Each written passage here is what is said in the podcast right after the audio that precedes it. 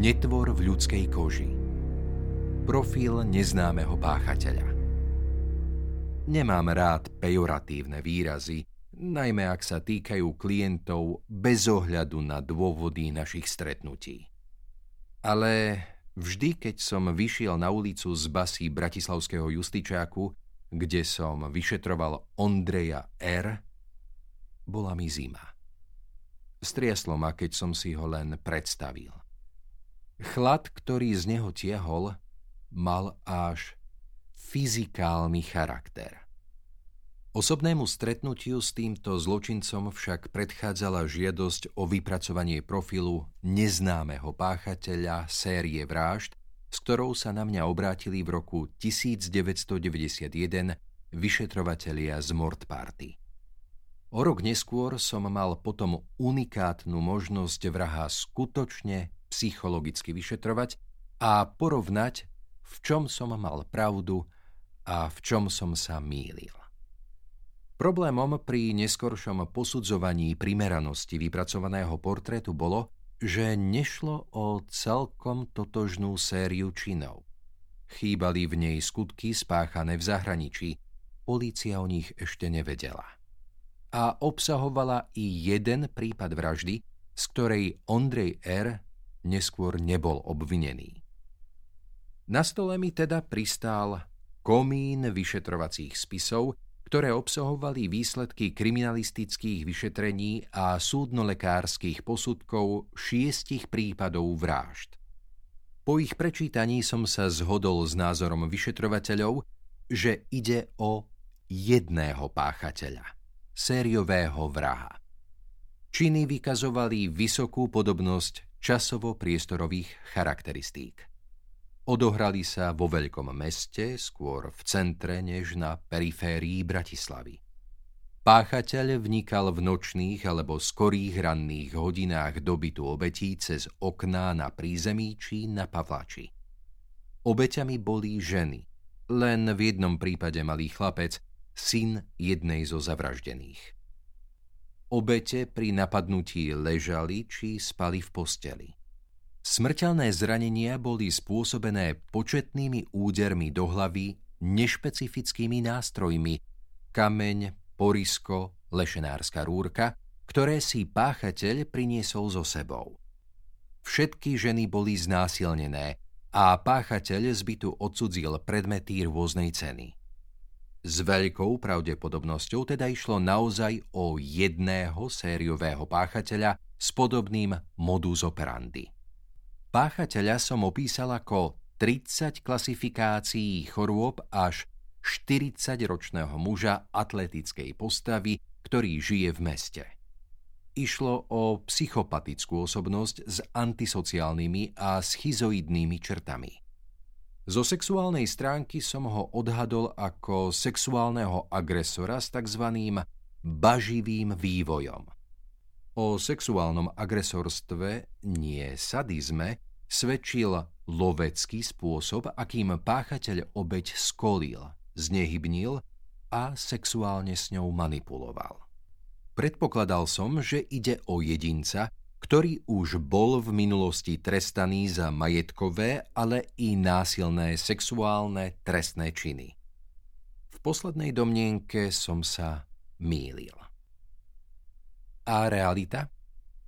V roku 1992 bol 38-ročný Ondrej R. zatknutý a obvinený z deviatich vražd a jedného pokusu o vraždu. Činov sa dopustil v rokoch 1990 až 1992 na území Nemecka, Holandska a Slovenska. Zahraničné prípady sa odhalili, keď naša polícia začala spolupracovať s Interpolom a analýzou DNA sa zistila totožnosť biologických stôp spermií zaistených pri nevyriešených vraždách na Slovensku a v zahraničí. Ondreja R. som navštevoval a psychologicky vyšetroval v období od apríla 1992 do októbra 1993. Bol naozaj vyššej, robustnej postavy. Erárne ošatenie mal upravené, dodržiaval hygienu a až na rečí chrup pôsobil navonok celkom uhlatene. Po príchode vždy pozdravil, sadol si a väčšinou len odpovedal na otázky. Kvalita kontaktu od vyšetrenia k vyšetreniu kolísala. Niekedy bol moroznejší, nechce sa mi baviť, pri iných stretnutiach bol ochotný rozprávať sa dlhšie. Jeho reč sa vyznačovala slabšou slovnou zásobou s častou vatou oné, né. Ako som zistil, v prostredí, kde žil, hovoril častejšie rómsky či maďarsky. Miestami však prekvapil zložitými, šraubovanými úvahami, ktoré mali až pseudofilozofický charakter, napríklad o Bohu, o vine.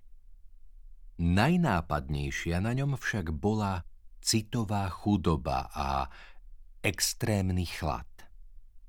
Ani pri náročných otázkach týkajúcich sa vykonania jednotlivých činov či kriminalistických dôkazov neprejavil žiadne známky lability, napätia či úzkosti. Rovnaký dojem mali z neho aj kriminalisti, ktorých sa pri ňom pri vyšetrovaní celej série prípadov vystriedalo neúrekom. Čo som zistil o jeho živote? Pochádzal z rómskej rodiny. Podľa vlastného vyjadrenia však neboli obyčajní cigáni. Žili vždy na úrovni. Otec zomrel ako 38-ročný, zastrelili ho pri hádke v jeho byte. Bol krásny ako herec, nikdy nerobil, nemusel. Matka bola v invalidnom dôchodku, pracovala však ako toaletárka v hoteli. Ondrej R. bol najstarší zo šiestich detí. Jeden z bratov je umiestnený v ústave, zrazilo ho auto, je na hlavu. Druhý brat sa obesil na psychiatrii, nevedel, na aké ochorenie sa tam liečil. Tretí brat bol opakovane súdne stíhaný za podvody a krádeže. Dvaja súrodenci však žili v zahraničí, v Holandsku a Nemecku. Tí sa majú dobre. Jeho rodinná anamnéza sa teda vyznačovala riadnou psychiatrickou i kriminálnou záťažou. Pôrod bol podľa jeho znalostí normálny, začal chodiť a hovoriť ako ostatné deti. V detstve sa liečil na pomočovanie. Po vyliečení zápalu obličiek to však prešlo. Ako sedemročný začal navštevovať normálnu školu. Učenie mu šlo ťažko, do školy chodil menej, raz prepadol z matematiky. Keď skončil základnú školu, rodina sa presťahovala do Čiech, kde začal pracovať na statku, neskôr ako brigádnik na stavbe. Absolvoval dvojročnú vojenskú službu, robil tam kuriča. Počas vojenčiny bol viackrát disciplinárne trestaný, nadsluhoval 21 dní. Väčšinu života medzi výkonmi trestu pracoval ako kurič, v posledných rokoch vypomáhal matke ako šatniar. Z osobných záľub uvádzal chodenie do kina a do spoločnosti. Vymenoval kaviarne a nočné podniky, kde sa stretával so svojimi. Sexuálne začal žiť ako 17-ročný a oženil sa ako 22-ročný na konci vojenčiny. S manželkou sa rozviedol, lebo si nevedela zvyknúť na život v Bratislave a vrátila sa do Čiech. Potom žil 5 rokov s družkou, ktorá ho však opustila, keď bol vo výkone trestu. Odvtedy mal 4 ďalšie družky, s ktorými žil v spoločnej domácnosti. Okrem nich mal veľa príležitostných sexuálnych partneriek. Mal som aj do sto báb. Nikdy nemal problém nejakú zbaliť v kaviarni Grant či pri Priore. Sexuálne sa hodnotil ako veľmi náruživý. Pohlavný styk potreboval každý deň, sexuálnu abstinenciu vo výkonoch trestu však znášal dobre.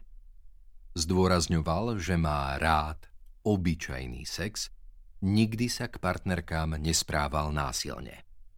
V zdravotnej anamnéze uvádzal opakované úrazy hlavy pri bitkách, naposledy ho v roku 1988 zbili traja muži železnou tyčou po hlave, bol aj v bezvedomí. Psychiatricky sa neliečil nikdy. Bol silný fajčiar. O pití alkoholu sa vyjadroval premenlivo, raz sa vyhlásil za abstinenta, inokedy pripúšťal občasný spoločenský konzum alkoholu. Skúsenosti s drogami nemal údajne žiadne.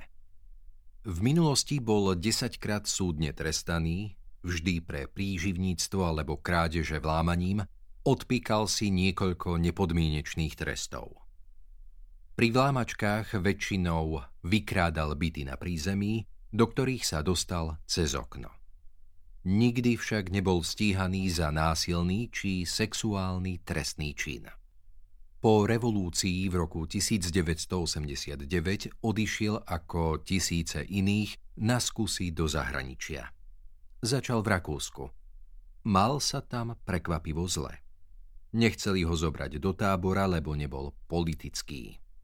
Prespával na staniciach a vo vlakoch.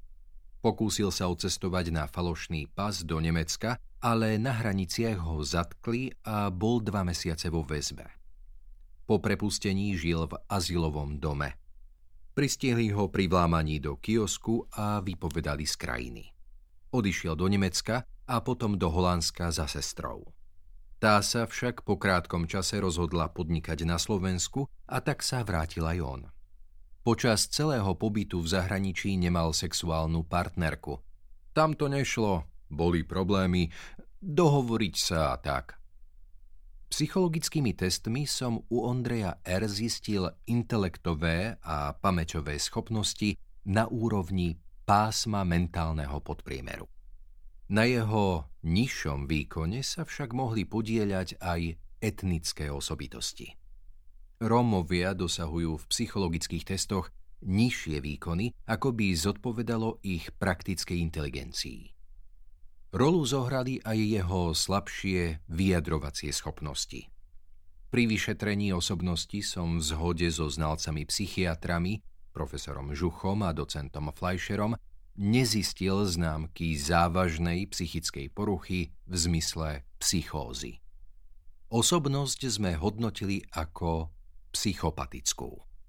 Zdôraznili sme najmä kombináciu schizoidnosti, čudáckosť, citový chlad, zvláštne myslenie a antisociálnosti, chýbanie empatie, zmeny v oblasti vyšších, teda sociálnych a etických citov, recidivita. Aj podľa výsledkov testov bola výraznou črtou v štruktúre jeho osobnosti agresivita. Pokiaľ išlo o jeho sexualitu, nepreukázala sa prítomnosť sexuálnej deviácie, sadizmu.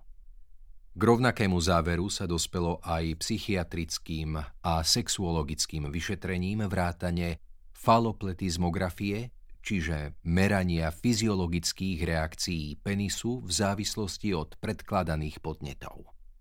Vyšetreného sme vyhodnotili ako sexuálneho agresora.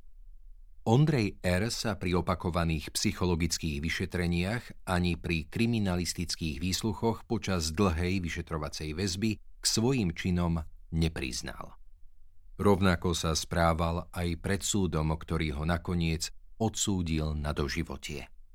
V histórii našej kriminológie bol prvým viacnásobným vrahom, ktorého odsúdili na základe nepriamých dôkazov najmä analýzy DNA z biologického materiálu, spermií zanechaných v tele obetí. Postoj k svojim činom vyjadroval pri psychologickom vyšetrení takto. Nemám sa čo priznávať. Chcem dôkazy. To sú priame okolnosti. Nerobím zo seba blázna, nemám čo skrývať. Mám náboženskú vieru. Boh a Kristus vedia, kto má vinu. Iným nemám čo povedať. Jeden človek za nič nemôže. Za všetko môže Boh. Mám svoju logiku. Viem, čo hovorím. Každý človek má len jedno srdce. Každý človek má seba ľútosť. On vie, nie polícia. Všetko je to vymyslené Poznám znalecké posudky a viem, čo je genetika. Ale ja chcem dôkazy. Séria vražd Podľa rozsiahleho vyšetrovacieho materiálu, na ktorého kompletizácii sa podielal aj Interpol, možno zrekonštruovať jeho sériu vražd. V júni 1990 počas pobytu v Mníchove vnikol v noci cez pootvorené okno do prízemného bytu, kde ho pristihla 40-ročná HS. Niekoľkokrát ju udrel po hlave železnou tyčou. Po čine na nej vykonal súlož a byt vykradol. O mesiac neskôr, takisto v Mníchove, vošiel cez balkónové dvere do bytu 28-ročnej IZ, usmrtil ju údermi železnej rúry a bodnutiami skrutkovačom. Na obeti vykonal pohlavný akt do pošvy a do konečníka a byt vykradol. V septembri toho istého roka vliezol cez okno na prízemí do bytu 46-ročnej M. van der V. v Amsterdame. Tu zabil údermi kamennou dlaždicou do hlavy, vykonal na nej súlož a z bytu odsudzil peniaze a šperky. Séria vražd pokračovala aj po jeho návrate na Slovensko. V októbri 1990 vliezol cez okno do izby 88-ročnej TR v domove dôchodcov v Bratislave. Opakovane ju udrel neznámym predmetom do hlavy a škrtil rukami. Počine mŕtvu obeď sexuálne zneužil a odsudzil rôzne predmety. V januári 1991 vnikol cez okno na prízemí do ubytovne, kde usmrtil údermi dreveným kolom 40-ročnú AP a jej 14-ročného syna JN, ktorý spal vo vedľajšej izbe. Na ženskej obeti vykonal súlož a odsudzil peniaze v rôznych menách a šperky. Dvojica sa len pár dní predtým vrátila z emigrácie. O 10 dní neskôr vliezol cez vetracie okno do bytu 31-ročnej J.B., ktorú opakovane udrel do hlavy drevenou násadou.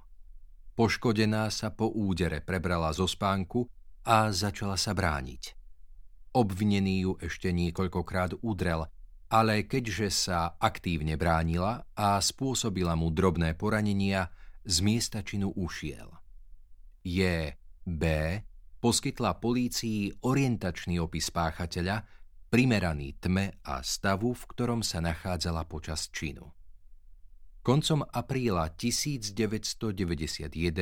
otvoril Ondrej R. v noci okno prízemného bytu 70-ročnej HN, ktorú zabil údermi kusom betónu do hlavy. Počine na nej vykonal súlož a odsudzil rôzne šperky. Začiatkom júla 1991 vnikol v noci cez pootvorené okno na prízemí dobytu 22-ročnej HO, Viackrát ju udrel do hlavy lešenárskou rúrou, vykonal na nej súlož a zbytu odsudzil hodinky. Obeď podľahla zraneniam po 18 dňoch kómy. V marci 1992 vnikol cez otvorené okno na Pavláčí dobytú 67-ročnej MU, ktorú usmrtil opakovanými údermi železnou rúrou do hlavy. Vykonal na nej súlož a odsudzil rôzne zlaté šperky. Motivácia Ondrej R. bol až do série vražd trestaný len za majetkové trestné činy. Z časti to boli práve vlámania dobytov na prízemí. Psychologicky otvorenou otázkou teda ostávali okolnosti spustenia baživého vývoja. Tento jav opísal nemecký sexuológ Breutigam – Postihnutý pri ňom často náhodne zažije nejaký atypický spôsob sexuálneho uspokojenia. Tento zážitok typu zámok a kľúč na neho silno zapôsobí a vedie ho k nutkavému opakovaniu práve takého deviantného správania. Keďže Ondrej R. sa k svojim činom nepriznal a neponúkol svoju verziu motivácie, Uvažovali sme o nej takto. Dôležitú rolu mohol hrať pobyt v cudzine, vinojazyčnom, pre páchateľa nehostinnom prostredí. Ondrej R. prežíval frustrujúco svoju existenciu na okraji spoločnosti uprostred blahobytu západnej spoločnosti. Okrem toho bol i značne sexuálne neuspokojený, pretože pri zvýšenej sexuálnej žiadostivosti si v cudzine nedokázal nájsť sexuálne partnerky. Je pravdepodobné, že pri prvom čine zo série v Mníchove ho obeď pristihla pri vlámaní.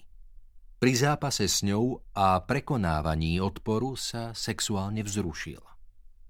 Usmrtil ju nástrojom, ktorý si priniesol na vlámanie a potom sexuálne zneužil. Pôvodne zištne lúpežou vlámaním motivovaný trestný čin sa preskokom motívov zmenil na sexuálny, respektíve kombinovaný motív s násilím. Zážitok sexuálneho styku s nevládnou, mŕtvou obeťou bolo pre neho to pravé. Kľúč zapadol do zámku. Baživý vývoj pomohla naštartovať a vystupňovať aj beztrestnosť jeho počínania. Z hľadiska motivácie však vždy išlo o kombináciu sexuálneho a zištného motívu. Agresia, akákoľvek brutálna, mala len inštrumentálny charakter. Znehybniť, usmrtiť. A potom sexuálne zneužiť a okradnúť obeď.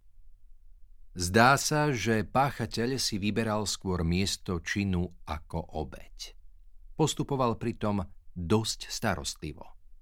Vyšetrovatelia z niektorých stôp, napríklad z množstva cigaretových ohorkov so stopami jeho slín, usúdili, že miesto činu pozoroval niekoľko hodín. Pokiaľ ide o obete, nebol prieberčivý. Sexuálne zneužil mŕtvé ženy vo veku od 22 až do 88 rokov. Z tohto hľadiska je psychologicky zaujímavé, že jediný zážitok s obeťou, ktorá sa aktívne bránila tak, že musel utiecť, viedol k pomerne dlhému prerušeniu jeho vražednej série. Prognóza V prípadoch, keď páchateľovi hrozí výnimočný trest, teda doživotie, sa musia znalci psychológovia vyjadriť k prognóze resocializácie. Zjednodušene povedané, k tomu, či výkon trestu môže mať u odsúdeného prevýchovný účinok a či bude aj po jeho odpikaní nebezpečný pre spoločnosť. Väčšinou zvažujeme pozitívne aj negatívne faktory z oblasti sociálnej, osobnostnej i kriminogénnej. Napriek starostlivej analýze sme u posudzovaného Ondreja R. žiaden pozitívny prognostický faktor nenašli. Ak by ho polícia neodhalila, nepochybne by ako stroj vraždil ďalej. Ako ukazujú aj zistenia FBI, ktorá kvôli profilovaniu dlhodobo zbiera údaje o viacnásobných vrahoch, človek nemusí byť žiaden geniálny zločinec, žiaden Hannibal Lecter z mlčania jahniat, aby dokázal spáchať sériu brutálnych vražd, kým ho polícia vypátra. Ondrej R. dodnes sedí v oddelení pre odsúdených na doživote a treba dúfať, že tam naozaj ostane do konca života inak by sa v noci opäť zakrádal ulicami mesta a hľadal osamelú ženu, ktorá žije na prízemí.